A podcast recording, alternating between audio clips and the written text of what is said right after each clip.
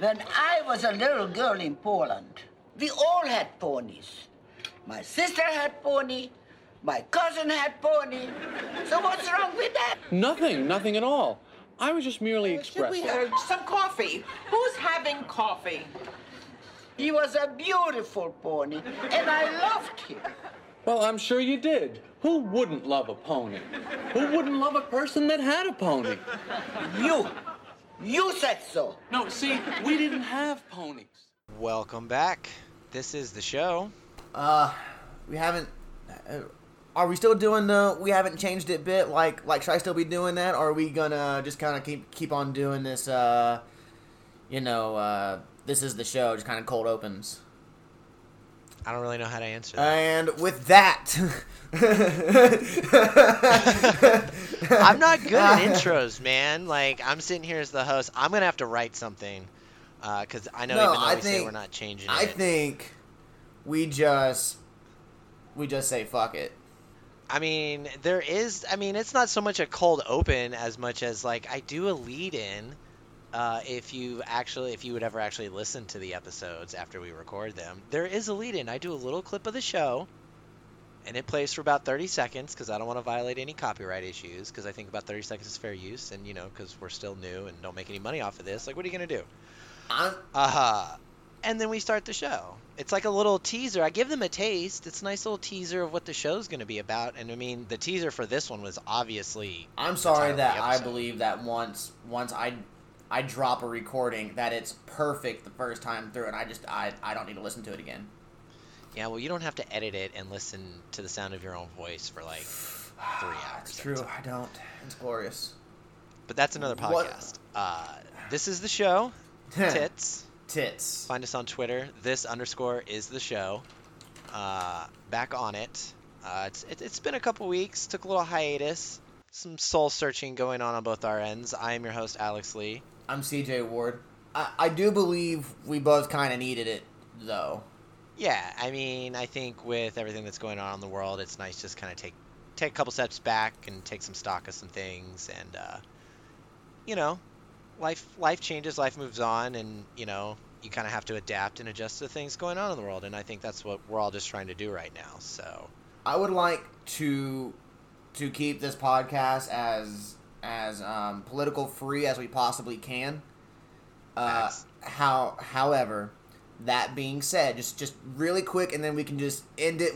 We, can pull the band aid just right off. Right off. Um, if you are listening to, to this podcast, please, I urge you, I ask of you, just wear a mask when you're out and about. That's all I ask. I I I, I endorse that statement, and uh, I think that's such such a remark, such such such an easy, uh, concrete remark. Oh, hey, speaking of remarks, the pony remark. That's where we are. Season two, episode two. Directed by uh, George Lucas impersonator Tom Cherones. you, you you did send me that that picture, and it does look almost like It's it's it's uncanny The on the inside himself. look. The the DVD has the inside look for this episode, and uh, Tom uh, Cherones is there giving uh, an interview, and I'm sure I'm probably pronouncing his name wrong because I have done that before on, a, on a podcast.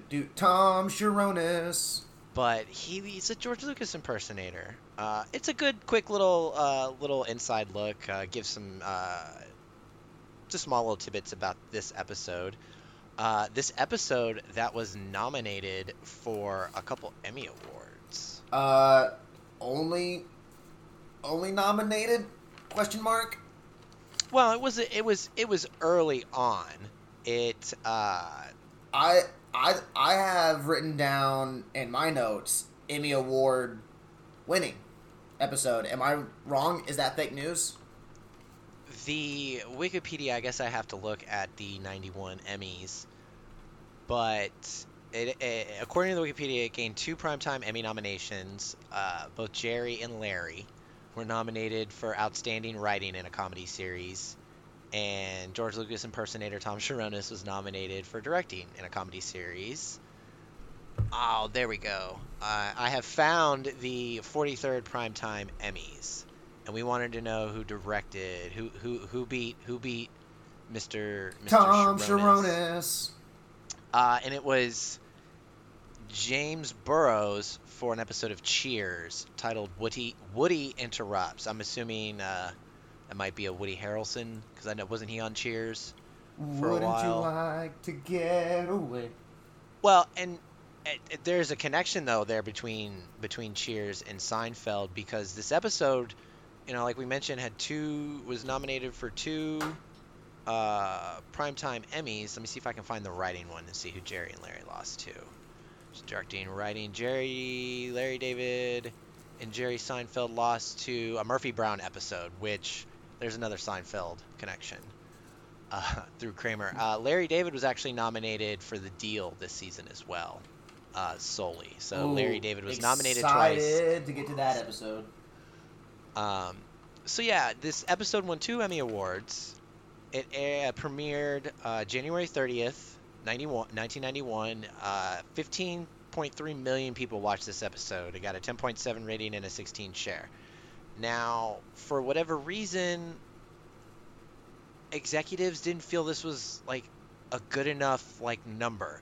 So the episode wasn't obviously nominated as soon as it aired, but I don't know anything about ratings, but those seem like good numbers to me, especially when you consider what TV ratings are like today. I would say that that that by far. I mean, if if any TV show had that rating today, we would say it's the greatest show of all time. Yeah. So they were still unsure about this episode. And I, I had picked up from last episode's freak out of why did the show get pulled off the air.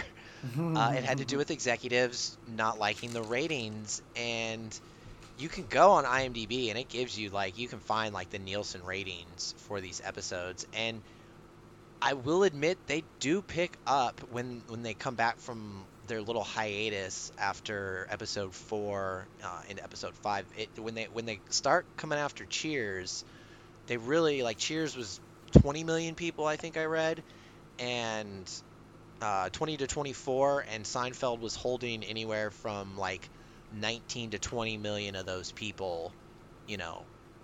And that's back in the day, like that's how you built like a powerhouse of a network. You know, that's why there was must see TV and you know these Friday night lineups and like you know Monday nights is your you know fluff stuff. You know Thursdays was always like your hard hitting dramas and your crime. Mondays was you know Until comedies. Friends, and then and then Thursdays became comedy night. True. And so build being able to hold over, you know, 80 75 to 80% of the previous audience was like really impactful to what executives wanted out of Seinfeld versus what, you know, the comedians and the actors and the fans, audience wanted. Uh, I just found that really interesting. Just like the show was nominated for two Emmys, and two weeks later, you know, after the airing of this episode, they they they don't get canceled; they get pulled from the schedule. It just it's really weird, and I I think a lot of it has to do with the fact that they they mess with the order of the episodes. Uh, we discussed this a little bit in the show before the show, but the DVDs and Hulu do not line up, man. Yeah. And we're gonna have to talk about how we go through that moving forward. And when we But- figure that out, we'll we'll we'll definitely let let people know for sure. Once I figure out how they how they screwed with the order because it messes up some of George's job stuff in terms of the revenge. But it's uh, that's uh, we we can talk about you know the revenge on the revenge. So we'll just jump into that first stand up. The notes about nothing actually gave a nice little nugget that Jerry's dad actually inspired his comedy. Uh, his father, I guess, was a salesman, and he would always, you know, tell Jerry stories about how he would make sales, and I guess he learned some comedy from him and learned that, you know, uh, makes people laugh, and then they're more willing to buy your stuff. Yeah, I mean, I mean, um, um, we definitely get that later on when we find out the the umbrella uh, little factoid about Jerry. Um, I I didn't realize that his his dad in real life was a salesman. That that definitely makes sense why he made Morty uh, an old salesman himself. Yeah, very uh, very raincoat salesman. hyperbolized. Yeah, the the first mention of raincoats um, but a very like hyperbolized salesman. That's interesting. That's Oh, funny. yeah. Uh, I liked this joke. I, I liked all of Jerry's stand-ups in this episode. Um, just like taking old people to Florida, followed it up with, "I'm just gonna jump out this window, see if anybody notices." Just a little bored, dusting off the glass. I thought I thought those were uh, those were solid uh, opening jokes. Kind of give you kind of an idea of what this episode's gonna be about. I um, I think this is definitely where I get my my stereotype of when my parents get older, I'm gonna ship them to Florida.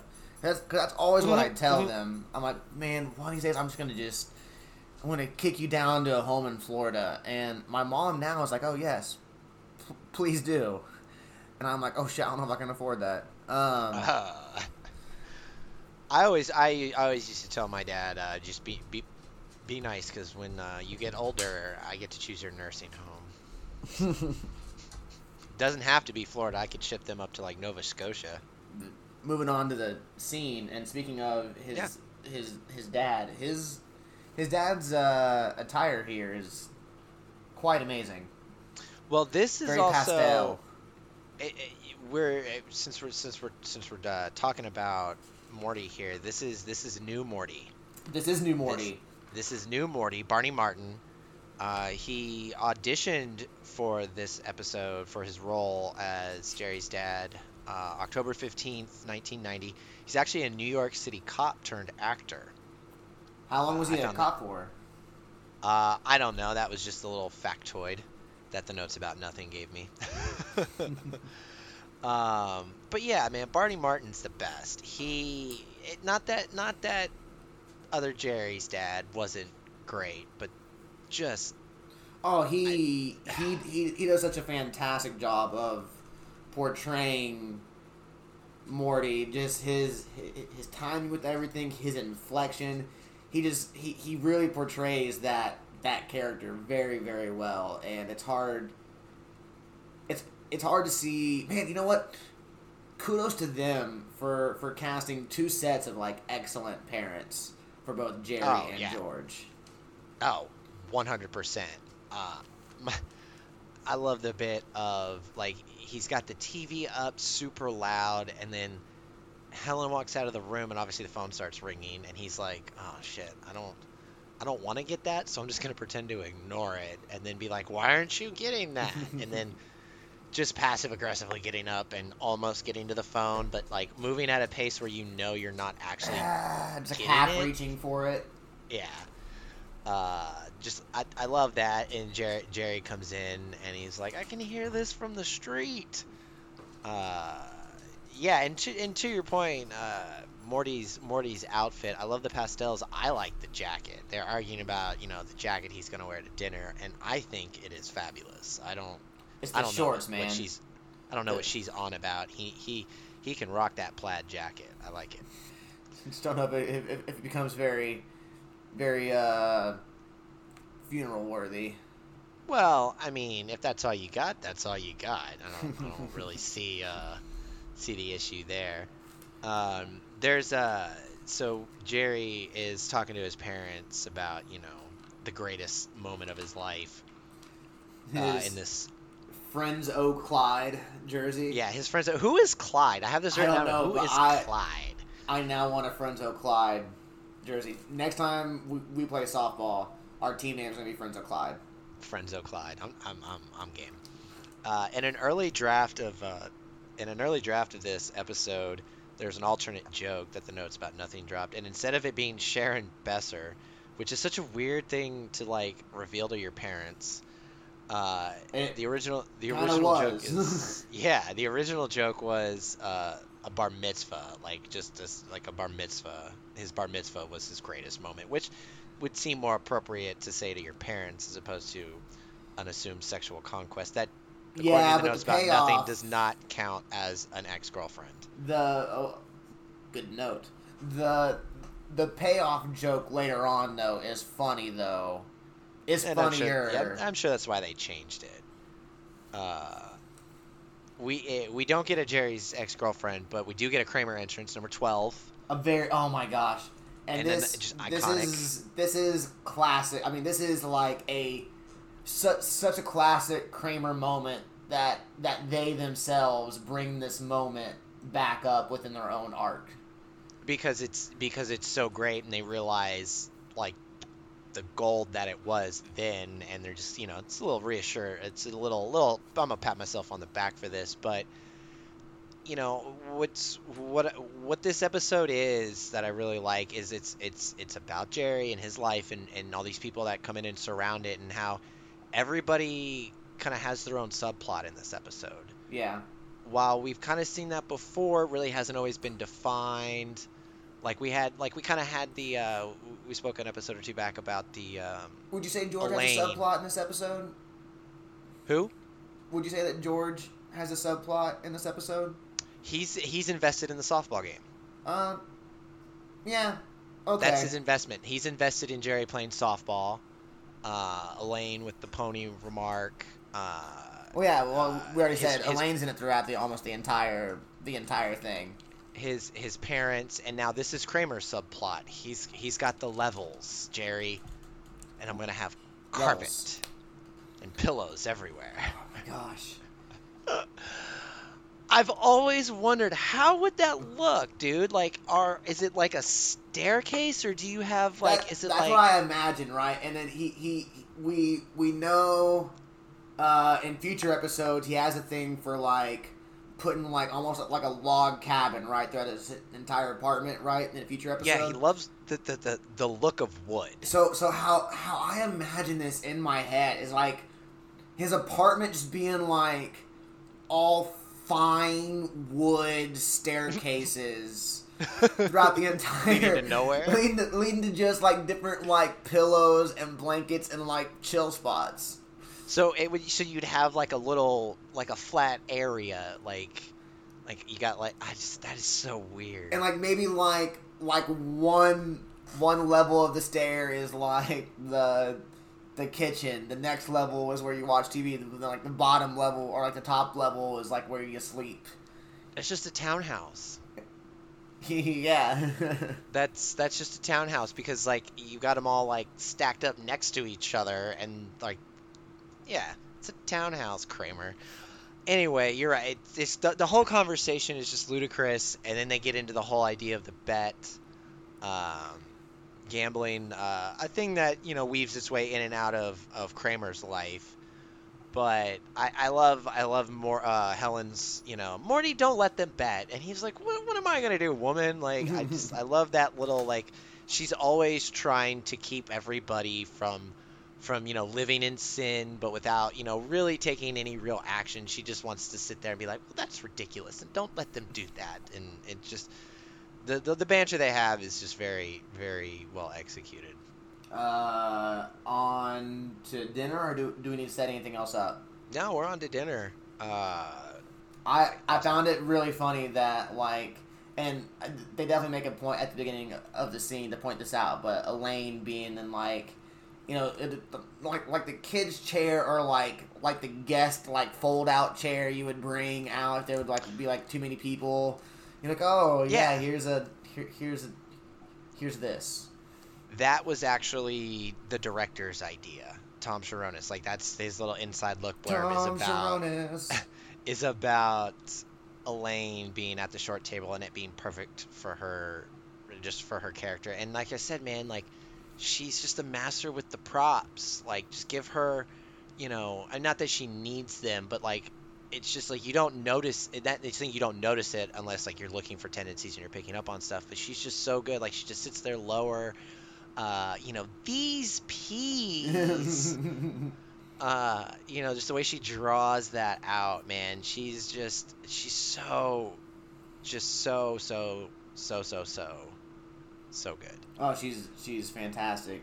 And then her her and Jerry trying to back each other up on, uh, you know, just everything. They're trying they're they're trying to make their own banter, like they're very uncomfortable, and they're trying to play off each other. I'm like, no, we do not want dessert. Sorry, no dessert. I cannot stay here any longer. Uh, I, I as as great and and Julie is amazing. As you can't start talking about this scene without the introduction of Uncle Leo. Oh, the the way the way that I mean, and they they didn't. I, I believe they even go into about it in like the, the the DVD about like finding him to play Leo, and then him even saying like I. I was delivering these lines in the audition, and they they, they mm-hmm. they were cracking up, and I didn't understand why. They were just these basic lines, Yep. But the way he delivers them and the way the set is set up for him, and then he he he holds Jerry's arm so close. It's to so great because they set that up too in the previous scene. Like, who, like how many people have run away from him while he's talking, and he's just he's at the table and he's just got that big hook on Jerry's arm. Uh, Len Lesser is amazing. He's, I mean, over 50 years uh, in movies. He's in movies like The Outlaw, Josey Wales, and Kelly's Heroes. Uh, we get our first Jeffrey reference, uh, one of the many you know characters in Name. I, I love the running gag of of Jeffrey in the parks the department. Parks department. uh, and you know you know you know who he calls when when he's got trouble with those big uh, big wigs in the Parks department. You know who he calls? Mickey Mantle. Uh, first Mickey Mantle reference, Yeah. first Yankees reference. I, I I definitely mark that as first Mickey Mantle reference. Yep. Uh, lots of you know lots of firsts in this episode, but just uh, this whole setup with the family. These are just what Jerry was talking about in the in in his first stand up. Like you said, just uncomfortable. Uh, you want to just throw yourself through the window. They're they're so ready to get out of there, and in their midst of trying to just appease everybody and and be silly, ooh, does Jerry step in? when Jerry so so after they have the whole, whole like pony remark and the the debacle that goes with that right the, I had a pony My uh, sister had pony. My mother had pony. I I love how when she gets up and leaves the room that just the the instantaneous try and plea to the table. I didn't know. Like that's oh the way he does it. I was dying. I don't feel like it's really all that funny but like I was cracking up. Yeah, it's it's yeah him backpedaling at trying to backpedal and be like, oh, what did I do? I, I my what what gets me even more than that is Isaac, uh, her husband, when he just he just kind of calmly gets up and he was like, have your coffee. It's been an emotional. Don't worry about her. It's been an emotional. Like he's just so like calm about it and like so aloof and just like meh, whatever. Like no big deal. like he's just he's like I, I'm I'm over it. Uh, but yeah, Jerry Jerry trying to trying to explain himself was was was pretty good. Um, so he's back home, you know, sending his parents off, you know, still feeling feeling pretty bad about it, you know, thinking should should I call? And uh, I couldn't tell yet. Are are are we to a one bedroom yet, or are we still studioing up? you know there's there's a good there's some good angles but like it doesn't seem that they've it doesn't let me let me let me start over. So it appears that the hallway to Jerry's bathroom has a window. Like you see the bookshelf that's in that hallway and then it seems like it's there's a, a light source coming from you know a spot you can't see that makes it look like it would be a window instead of the hallway to his bedroom that we eventually know it to be. So i'm to say studio All right. which where was he sleeping if his parents were using the pull out because where did he sleep last time this is what you want to find when you come home oh he slept at kramer's He did. yeah at the stakeout Ah, He stayed across the hall at Kramer's. Interesting. One of the many. speaking of Kramer, he decided he wasn't gonna do the levels. He decided he wasn't going to do levels. He pops in. This is our first kind of clue that Kramer is not his first name. Thank you, Morty. Mr. Kramer. Uh, I liked, I did, I, I picked up on that. I was like, ooh, I've never really noticed that before, but that's like our first real clue that that's not really Kramer's first name. It's his last name. Uh, it makes his lucky number 13th entrance. Uh, and then after him and Jerry go back and forth about this whole levels, and I decided not to do it, and that's the bet, which Kramer is in the wrong. Like, he lost the bet. So here's here's what bothers me, right? And I know I have a feeling I know where you're going with this uh, whole setup. But real quick before we get there, so Yeah. he gets the milk out, right? And that Right. dude takes barely. I, he, he pours. I The guess you know. smallest amount of milk you've ever seen anybody pour into a glass. Yeah, I mean the smallest amount of milk you'd ever pour into a glass. But uh, continue. Well, I, I to, to that's yeah, that is the bit because he pours that little bit of milk as like a hey, I'm just like you know everybody comes over and grabs themselves a glass of milk at Jerry's. I'm, Uh, we- I'm being we will see Eh, respectful and having just a, just a little bit. we just will but we'll see we'll see we'll see everybody do it. He, he he only pours a little bit because he doesn't actually want to drink it. He needs the milk. Because as we see when Jerry gets a phone call, Kramer fakes putting the milk back and, and he walks out with both milk and glass. and he gives Jerry a little look like, oh, he's not paying attention. And the crowd pops for it. This might have been like the first time I can at least remember catching that in the wild. And like I died. I I felt like I was part of the crowd. I died laughing so hard. Oh Well- uh, thinking about it is cracking me up.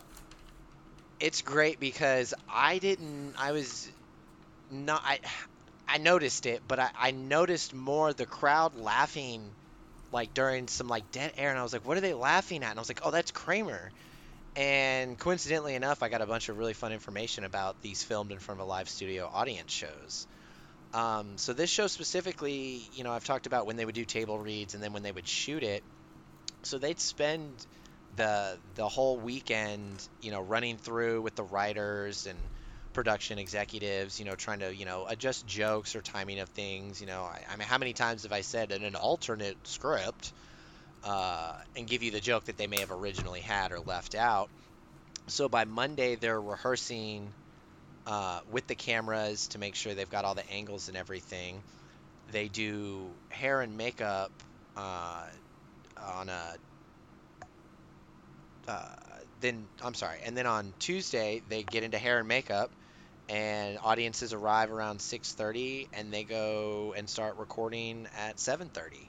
So like on like a random Tuesday night, you know, you could get a ticket and go watch, you know, an episode of Seinfeld be filmed, which I thought I thought that was pretty cool. And that's when I first like really got back into this whole series. Is like it was filmed in front of a live studio audience. We don't have that anymore. We have laugh tracks. Nobody films in front of a live studio Ah, Dude, audience. live studio audience is great.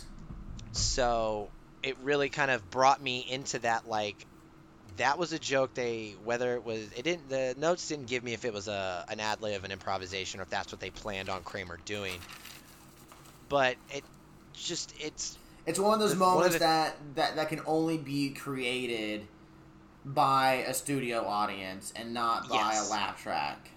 Because the camera is focused on Jerry all you do is see Kramer sneak out and their laughter draws you to Kramer Yeah, that you're like, not "What's meant funny for about Kramer at all. and back to your point of why does he just pour the smallest amount he's probably doing he probably needs the milk for something and doesn't want to waste it by pouring it into the glass Oh man, him sneaking out that thing, I was crying. It's so funny. You're right, and it tracks with him always taking like just about every time we've seen Kramer in Jerry's apartment, food is involved in some way, shape, or form. Whether he's hunting, or cutting up cantaloupe, or bringing George cantaloupe in alternate scenes. Uh, it seems Kramer's relationship with Jerry's apartment revolves around food. I mean, since since day one, right? You got Yeah. any meat? Uh, back back all the way when he was still named Kessler. uh, so Jerry gets the phone call. Manya died. Manya's dead. it looks like it what looks like uh, a little commercial cuts and you come back and jerry's parents are coming back upstairs uh, you know he's questioning did the pony remark you know he's unsure if he should you know Quick question here should- about airline tickets. Are Super Yeah. Savers still a fucking thing, or is that just a thing? Because it's definitely not the first. I mean, that that's a is- very 90s reference very because because they Very mention Super Saver airline tickets and their non-refundability quite a bit in this series. i mean a lot of plane tickets are non-refundable i just booked plane tickets that are non-refundable so Because I mean, George tries to later on do the whole credit scheme. Uh, I, I I think twice. I think he tries to do it with he tries to get a bereavement fare, which i have the a bereavement whole fare, right? notes. I have a whole note on bereavement fare So that I got from the notes about nothing, and all I could think about this whole time was George was doing it wrong. So there's there's that, and then th- doesn't it also come back up in in the airport when when him and Kramer are trying to Yeah, Uh, get the get the super savers. get the that's super when- savers, Mhm. them with your credit card. I'll pay you back. Return them. You'll get double the miles. But yeah, yeah, in those Oh, shackles. That's that's that's another. I cannot wait till we get to that episode. That episode is. Ah, the future is bright. So, uh, while Jerry's freaking out about whether or not he killed this woman that he barely knows, uh, they find out. He finds out. They get a call. Find out when the funeral is. Hey, yeah, real fast. Did you note what time they said? Because I thought there was a discrepancy in the in the scene when they said the the time of the championship and the time of the funeral. I didn't note what time he said the champion or when the championship was. I believe. He just said the championship was on Wednesday. yeah, I guess that's true. In the in the first in the first uh, in the first scene when he's talking to his parents, it uh he just references you know next Wednesday. The funeral is Wednesday, I believe, at two, and then when they're actually there, uh, it said two forty-five. Game's about to start. So that's like his whole deal. Is he's like worried about you know getting out. Well, first he's worried about should he even go to the funeral, which the line of "I didn't even know her last name" just dropped me, man. Like I. And, and, and you know what? Just on that alone, I'm sorry, but I'm I'm playing. Like I barely knew you. Yeah. Like Well, he I feels have this prior commitment. I I'm sorry, your family, but like I didn't really know you. didn't really know you. Uh, yeah, that I didn't even like. That's yeah, that's what I had written down. I was looking for. I was like, I knew I wrote that down. I didn't even know her last name. Uh, so going, uh, you know, the, the second stand up really kind of keeps us in the episode with the idea of dressing people up and uh, give, dressing dead people up and giving them a pillow. Uh, like, because you know we want them to be comfortable with giving what we probably I don't know if you know this, but given that we've listened to the same wrestling podcast and we've listened to a guy talk about sitting in uh, caskets, they're not very comfortable. No. no, I mean you, you, you can't imagine, you know, walking into Caskets R Us and trying to find a a, a nice luxurious casket where you're gonna spend the rest of your life. But I mean, who, All the who really needs comfort when you're just gonna lie there? Yeah, it's all for it's all for show, like the pillow, the fluff, all that. Nothing, nothing's comfortable about it. Um, but I feel like I would like to control what I'm wearing. Like obviously, like when I die, as if it's an open casket funeral, which hopefully like I don't die in some horrible accident that results in it. Like, sorry, it has to be closed casket. Like that's, I'd rather drown than like have to have a closed casket funeral. Uh, I always thought. I want to be Go ahead. I was gonna say, like, before you cremate me and plant my ashes as a tree for the funeral, I want to, you know, show me in a Romo jersey. I want to be in a Romo jersey. I don't want to be like in like a suit. Like I want to be in a Romo jersey, and then you can have the memorial service, and then you can cremate me in said Romo jersey, and then plant me as a tree. Out of people you could choose within your favorite team's history, Bro, that's my quarterback. That's my quarterback. You choose to go out on number nine. That's my quarterback. All right.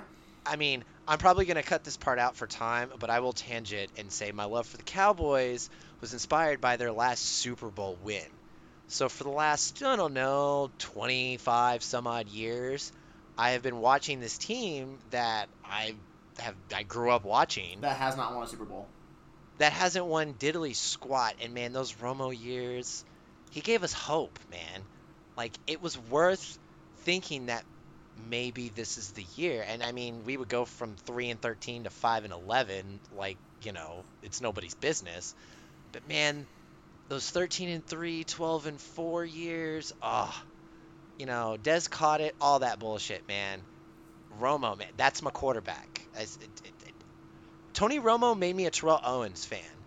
And I thought he was just an obnoxious guy who was a dick for carrying a Sharpie in his sock. Like, that's what I thought of T.O. And then he became a cowboy, and, you know, T.O. cried for him. And I was like, that is my quarterback.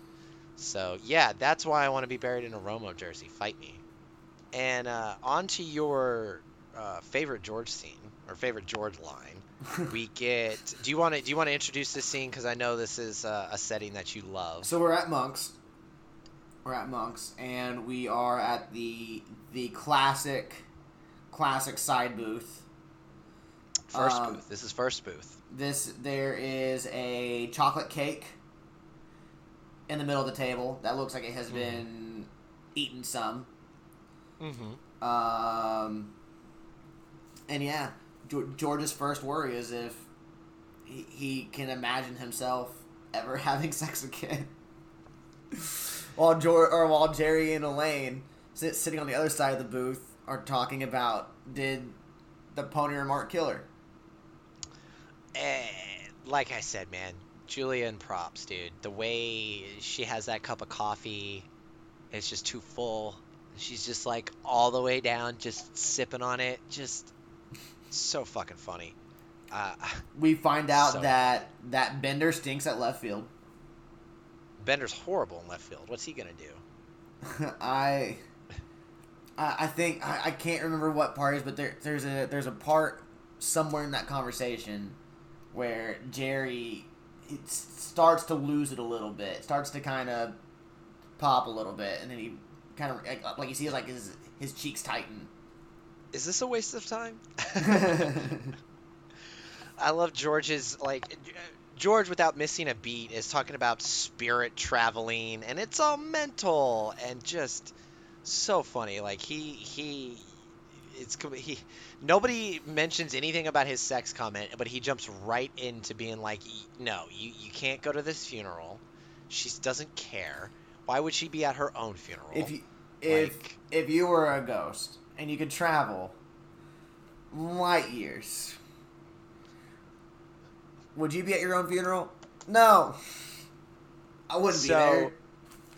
the notes have some great bits here. Uh, speaking when they're discussing Oswald, uh, Lee Harvey Oswald. Ah, JFK reference. First JFK reference.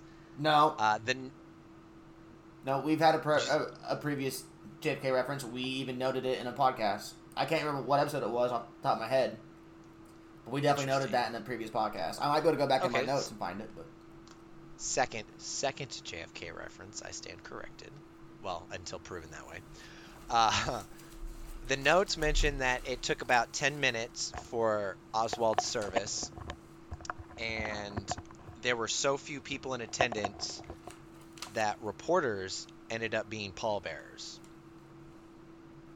Huh? So he did not die with a lot of friends. Uh, they also noted that Elaine's interest in the apartment, uh, w- when they mentioned Isaac moving to Arizona, was actually added during rehearsals. Like it wasn't something that was originally in. Uh, but I enjoyed it. It's a nice little bit of continuity. Um, which they like to do. They don't like to go always full on acknowledgement of things that have happened, but it, it's always sort of like a passing reference that you can kind of go, oh yeah, that's because of that. Uh, I just I, I enjoyed th- this. I love the coffee shop scene. It was a really good. It was a really good coffee shop scene. It's been shot like throughout all the episodes we've seen now. There's one place outside of Jerry's apartment we can always guarantee to go, and that's the coffee shop. We've seen him dry cleaners, banks, just all we've we've seen him. You know, kind of all a little bit the here constant. and there, but the one constant has been monks. And uh, I don't know if you saw this, but there is actually um, a shot of it, it. We know it as we can see it now. It's not like just on the on the glass. It's a, it's Monk's Cafe. It's a it's a menu. It's on the table. It says Monk's Cafe, and it almost feels deliberate the way it's the, the way it's portioned. Uh, Huh. I didn't. I didn't catch that.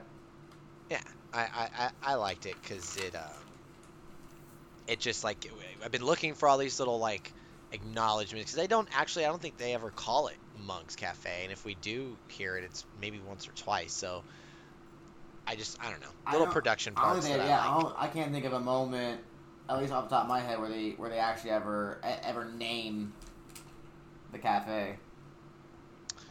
Uh, so Jerry decides got to go to the funeral. Now, did you recognize the eulogist? Because that's all he's listed at in, I, is in IMDb. Uh, I I guess not because I don't have it noted.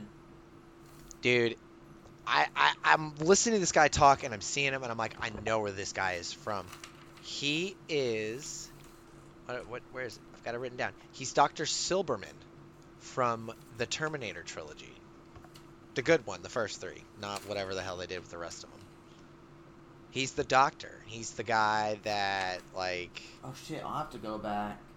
yeah That's crazy. No, I I I, I never put that together. Yep. So gives you an excuse to go ba- back and watch Terminator for the guy that gives Manya's eulogy, which of course has to include ponies. And there is a screenshot. If if if anybody is watching this episode or wants to go back and look for a specific, the time code is 17 minutes and four seconds. The it, I paused it because it's the greatest. Like all four characters, Morty, Helen, Jerry, and Elaine, they all have different looks on their faces and it is just the just the just a nice little microcosm of like how great all of these characters are with the material they have to work with. Like like Jerry is looking embarrassed. Elaine's kind of like, "Oh my god, I cannot believe this." Helen is looking at both of them with this look of disdain, and Morty is just kind of he's he's got this sh- dumb schmuck look on his face. He's kind of got a little smirk, a little grin, like he's almost like not happy to be there, but he's like, these are some kind words that this gentleman is saying about this woman, and I'm just he's he's saying he's he's like doing a good job, like almost he's happy for how well the eulogy is going, and it just it cracked me up. I sat there and just laughed at that. That in itself, I paused it and I wanted to be like, this shit right here is why the show is so great. I'll have to go back and look at it. I, I, I think I definitely caught it in in passing, but it wasn't one of those things I like stopped and like was like, oh, that's that's fucking funny. Because they're all for reacting to what's being said. They're they're it, it's you know, it, it- I mean that's that's what good acting is. It's just reacting to things, and they're just they're just selling the moment, and it's just so funny as he's just railing about ponies. You know, the she- you could just feel the sheer embarrassment, and then Helen's disappointed, and Morty just doesn't really care or get it or understand. It's so funny.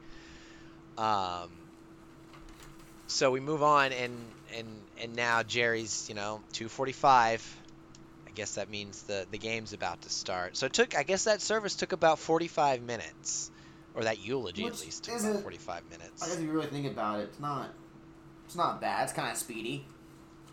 yeah. I mean for for I, it looked like a fairly small intimate service. That's that's about right. I, I've only I've been to two funeral services in my life, and that that that tracks for about the amount of time. Um, but uh, they're in this sort of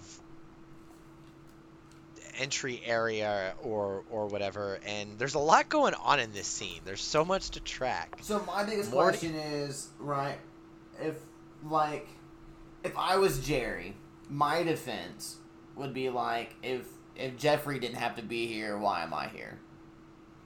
Cuz Jeffrey's not there. jeffrey wasn't at dinner So if Jeffrey doesn't have to do this shit, I don't got to do this shit.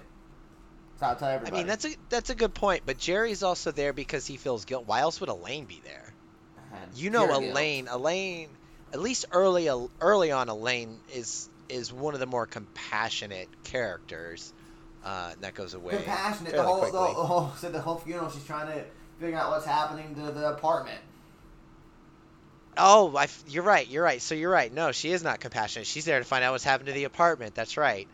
Um, scratch what I said. So she's there to find out about the apartment, and her, yeah, man, what's happened? Just so great. Trying to keep that old man's attention. Uh, just uh, uh, Julia is just amazing in this episode. I love. I loved it. You should move to Uh, Arizona. I'll take care of your place. And I'll take care of your apartment and I'll watch your clothes for you. Oh, it's a dry heat? I'll send you my air conditioner. uh, so Morty trying to get the bereavement fare. So I'm just gonna read you the uh, what you need for bereavement fare eligibility.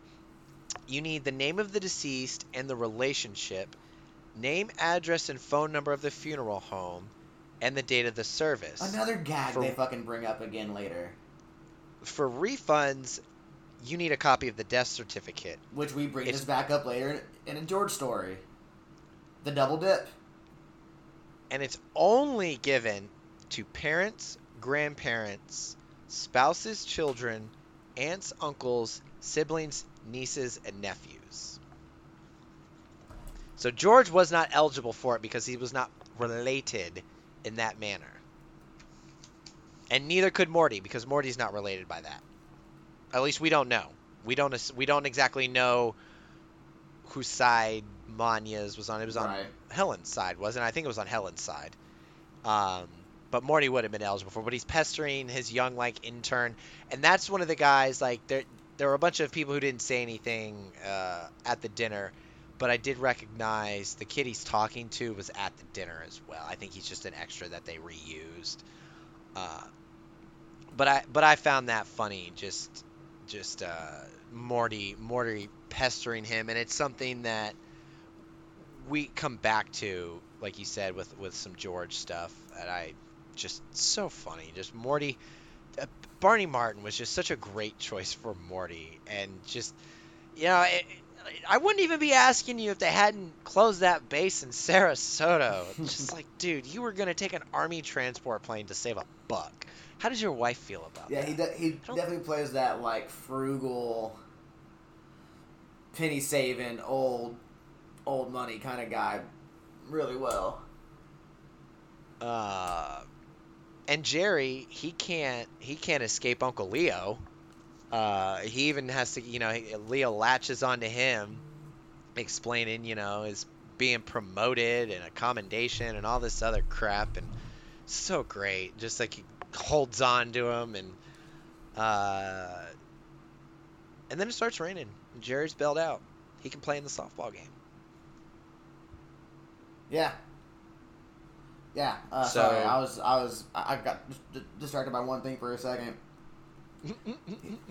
He. I just, he- uh, he- yeah. He gets bailed out. He gets playing the softball game. Uh, unfortunately, we find out he doesn't do so hot. not so hot. So, yeah, we just jumped from funeral to uh, post softball game, and they're at a table at Monk's. My personal favorite table. Uh, I really do like the table. Um, I want to point out though, we still have not seen everybody together at Monk's yet. No, uh, Kramer hasn't Kr- come in yet. Kramer hasn't come in yet, and I still don't believe we've had all four intersect at Jerry's apartment in any major way. I think there's Mm, been no, some- No, because when Kramer's in there with George, Elaine's not there. And when was Elaine's in the bathroom or one of them is leaving. So there has not been the four of them have not really been brought together yet. Uh, just just something I like to I like to point out. Yeah. Um, as well as uh, Elaine's jacket and earrings match um, because she's amazing and you know she's hot and I noticed that stuff about her. So this, th- th- this is a question I, I was going to ask you. Uh, Mhm. who who does get picked off in softball? I was trying to think like, is it is it I literally really, have that written down. Is it really like? Is it possible? I mean, Unless you're just not paying attention. uh, you clearly don't have to. You clearly have to not be paying attention. I didn't know you could do a throw over in softball. Like, I, there's no real rubber. It's a flat circle that they, you know, draw in the dirt. So there's no like, you know, coming set. The idea of a balk isn't a thing in softball. But yeah, I mean, if you're way off the bag and I throw the ball over, I guess yeah, you can get picked off. That's so funny because I have that written down too. Who gets picked off in softball? Um, I think Elaine is so happy that Jerry did so bad because eh, only because she didn't get the apartment. Like she'd feel a little bad for Jerry. Like you went to the funeral. Like I don't like if if if Elaine had ended up with the apartment, she would kind of be more sympathetic to Jerry. Like you went to the funeral. I don't think it has anything to do with Manya. But the fact that she didn't get the apartment, she wants somebody to feel bad, and it's Jerry for sucking at softball. Yeah, it's. Uh, I, I feel bad. I want him to feel bad too. George's delivery of his lines, like he's just annoyed with Jerry. Like, who does this and why did you do this? Like, he's just railing into Jerry. Very one of the few times he really does get to do that to him, um, where Jerry doesn't really have a defense for it uh, in their arguments or their their spats. And then, um, the final the final line of the episode that breaks oh, everybody. Oh, breaks everybody. Uh, I, pure pure laughter. Like who who figures an immigrant's gonna have a pony? And that's it's probably not a PC joke. I mean, I don't really care. It's one of those It's a where, funny like, fucking he- line. It's a del- funny line. He delivers it. I, I, I didn't even think about anything PC about it. I, I it doesn't that doesn't trigger my PCness at, at all. But he, he he caught him with that line right when they were all taking a sip, and so I'm sure they were all just like, yeah, oh yeah, you know it's over. And then he hits him with that line, and I, they just all of them, all of them Yeah. just start to just go for. It. Oh my gosh, I have. That's. Julia It's funny. laughing there. It is so it's Oh, so yeah. She- it's so funny. He- he, pops completely. himself because she breaks. It's it's a great scene. It's it's it's a great ending to the episode. I have it and written down. It's a it's a fantastic closing shot. Yeah, it's oh, it's great closing shot. Um, but really, just kind of like we th- th- this episode as as I mean, this episode is really nothing more than like a filler episode for a second episode, but it's a great self-contained story. Yeah, And that's really what Seinfeld ends up being. Do they do a lot of continuity stuff? Sure, they'll make references to things, but like it's a week by week, it's a sitcom. It's a weekly episode, self-contained escape. And this is this is that. He he's got to deal with a funeral and a softball game and a remark he made about his family and the consequences he thinks he has to pay for that. Um, I even like the stinger at the end. He does a pony joke at the end. yeah. The last stand up with the, you know, somebody had to genetically engineer these. Like, I would buy a quarter sized pony, have it like sit on my desk, and be like, put on a shelf, and it's like, to me, like I, like, I wish we had like moving photographs, like in the Harry Potter world. Like I know you can like have a photo frame and play videos on it or whatever. I want like a picture of me that just kind of wanders in and out of frame. Like that'd be cool. So to me, a, a quarter sized pony is just like, yeah, that's like a give me a, a uh, what's it, a small soldier's like life like action figure. That sounds amazing. I'd buy that. The miniature pony does does kind of freak me out a little bit. Like the little Shetlands. Yeah, It just it, I don't know. Because that's what I imagine when, they look when I hear pony. That's what I imagine. They don't look. I don't imagine like a young horse. Imagine a Shetland pony. They don't look like a big majestic horse. They just look like this small uh, kind of thing. I don't know. They're I, I, They're like the dwarfs or little people of horses. Yeah, but they creep me out. And dwarfs and little people really don't creep me out all that much. Um, but Shetland ponies g- give me the heebie-jeebies. I did not know that about you, CJ. I did not know you had a, a weird aversion to uh, Shetland. I see a Shetland hon- a Shetland pony in a dark alleyway. Brother, I'm ten feet the other direction.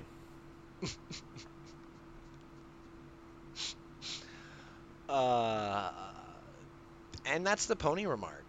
I love I it. mean, it's a great episode. I gave it three and a half Yeah, cups of coffee. Yeah, I was gonna say three and a half as well. Uh, it's it's it's it's a it's a solid episode. Um, it's it's not one that will go down in like the history of being one of the great Seinfeld episodes, in in my opinion.